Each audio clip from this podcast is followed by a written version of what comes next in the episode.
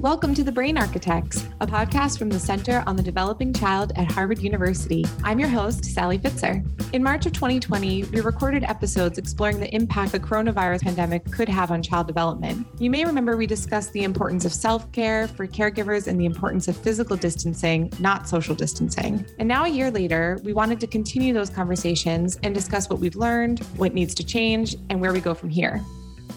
Joining us today is Dr. Jack Shonkoff, Director of the Center on the Developing Child. Jack, we really appreciate you being here, and I know we have a lot to cover, so let's jump right in. Could you tell us what COVID 19 has revealed about the needs of young children, families, and people who are pregnant? So, immediately, we saw the difference between people who had access to resources that helped them get through and those who, before the pandemic, were always at the edge, and that this put families over the edge in terms of meeting basic needs food, clothing, housing. But then there, there's the other universal experience of the critical importance of supportive relationships, the critical importance of extended family, neighbors, friends, and the extent to which every parent, regardless of your circumstances, cannot parent a child alone and the social isolation that so many people felt from the poorest to the wealthiest. And so I, I, think if there's anything good to take out of this past year, it's a recognition of the universal needs that all families have to provide a healthy environment for their children, but the just the tremendous inequalities in resources and buffers and supports that we can all turn to when we are faced with really unusual hardships. So um, it's this balance between kind of universal experience and highly unequal consequences that I think are the lessons from the past year. Could you tell us what we've learned about science over the course of this pandemic and especially how that science relates to what children need? Our work has been deeply grounded in the importance and the value of bringing credible, trusted scientific knowledge to the table um, in addressing all of the challenges and opportunities that face families with young children, and especially families who are dealing with um, excessive adversity or burdens. And um, the past year has been a real eye opening experience, I think, for all of us about both the critical importance of trusted, credible science in the face of threats to our health and well being, and the very significant limitations on um, how that science can provide uh, direction or guidance about how to move forward. Um, and we certainly learned this past year not only that science doesn't always have all of the answers, and especially at the beginning of a problem, but that um, science doesn't stand still and that we depend upon science to keep moving forward. Um, and we also have to learn how to make decisions based on incomplete science and based on the best science we have. And in many ways, we've always known that. We know that there aren't answers to every problem. But I think one of the really very complex and sobering um, lessons we learned this past year is how science has to um, be aligned with the lived experiences and the values and beliefs of the population.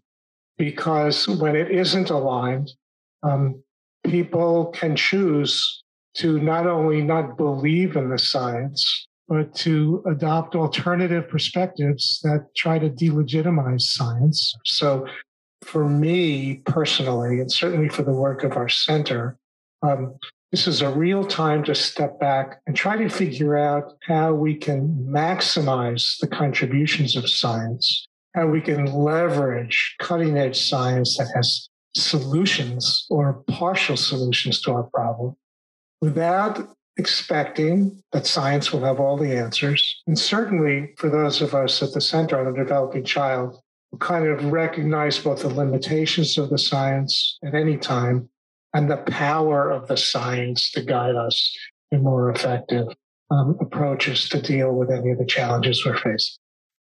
Looking forward, what can we do? Um, how can we make changes? We've all learned a lot about how much the health of any society depends upon a sense of shared responsibility for each other to get through this together, whether it be people caring about their communities, decision leaders caring about the well being of the country.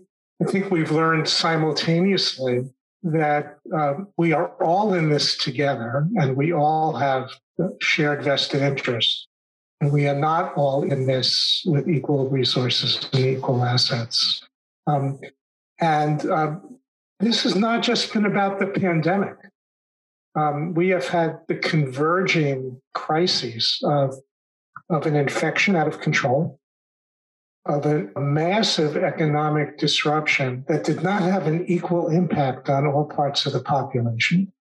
And then, of course, we have the dramatically increased consciousness about something that is not a new problem, but the dramatic increase in understanding the unbelievable threat and hardship of systemic racism and structural inequities imposes on families of color and other groups that um, are disadvantaged in ways that um, are kind of embedded in our society. So going forward, I think the health of our society depends upon the extent to which we see all of us as having a shared investment in the well-being of each other. So this is still politically extraordinarily complicated, but I think one lesson we might take from this is shared interest in everybody doing well. We do know a lot about uh, the kinds of conditions in which young children grow up that increase the likelihood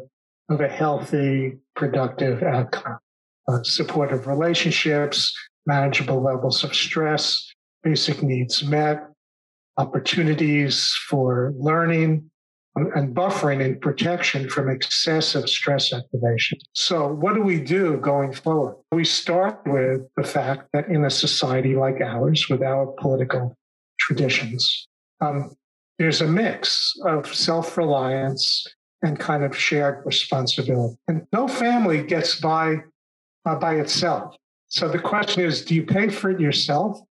Or do we share the responsibility of paying for it for everyone else, whether it be healthcare, whether it be childcare? Um, childcare, uh, there's an interesting tension. Is childcare something we need so that parents can go to work? Was childcare something we need to uh, make sure that children have kind of optimal environments for their development while their parents are working because we have learned how the economy cannot move without childcare to take care of children while their parents work. So we could go down the slippery slope of seeing childcare as basically something we need to promote parent employment and set very low standards and just say, make sure kids don't fall out windows or run out in the street um, and we're okay. Um, or we could say we need it for the economy to work, but we also need it to build a strong foundation for the next generation. We have to just recognize that at the end of the day, going forward is some combination of making sure that we find some way to support families to meet their children's needs and promote their children's health and development. And then thinking about, as a country, what kind of resources do we need for population health? But let's just remember at the end of the day, um, governments do not raise children. Parents, families, caregivers raise children. But how they're able to kind of provide for their children's needs and their own needs depends a lot on communities, depends a lot on government, depends a lot on resources, a lot. Um, and so I think going forward for the early childhood system, I would say there are a couple of things that involve more than just how do we rebuild what's broken down. Because what we learned from this past year is how fragile the infrastructure is for many essential early childhood services, whether it be childcare, early education, early intervention programs, family support programs. It's a fragile infrastructure. It's not permanently supported. and its funding is always up in the air. So going forward, I think the big challenges for the early childhood field come in two categories. One is how do we rebuild and re envision early childhood services so that they are able to have a more stable infrastructure and more predictable funding so that all of the energies could go into providing supports for families instead of half of the energies going into trying to keep the money flowing. That's, that's a huge problem. But there's another part of the early childhood world that hasn't traditionally been thought of as the early childhood world that I think is one of the most important messages coming out of the past year, which is that for families experiencing structural inequities, the families who are from generation to generation dealing with the way certain structures and policies in our country um, disadvantage some groups over others, um, with racism being at the top of the list. The question is, how are we going to deal with that and break down those hardships and threats that are critical to the early childhood system? So let me be very specific about this. Right now, in the early childhood world, most of our resources, most of our energy is focused on children, their families, and adults who work in programs that provide essential services. And there is a lot that can be done to improve uh, life prospects for children.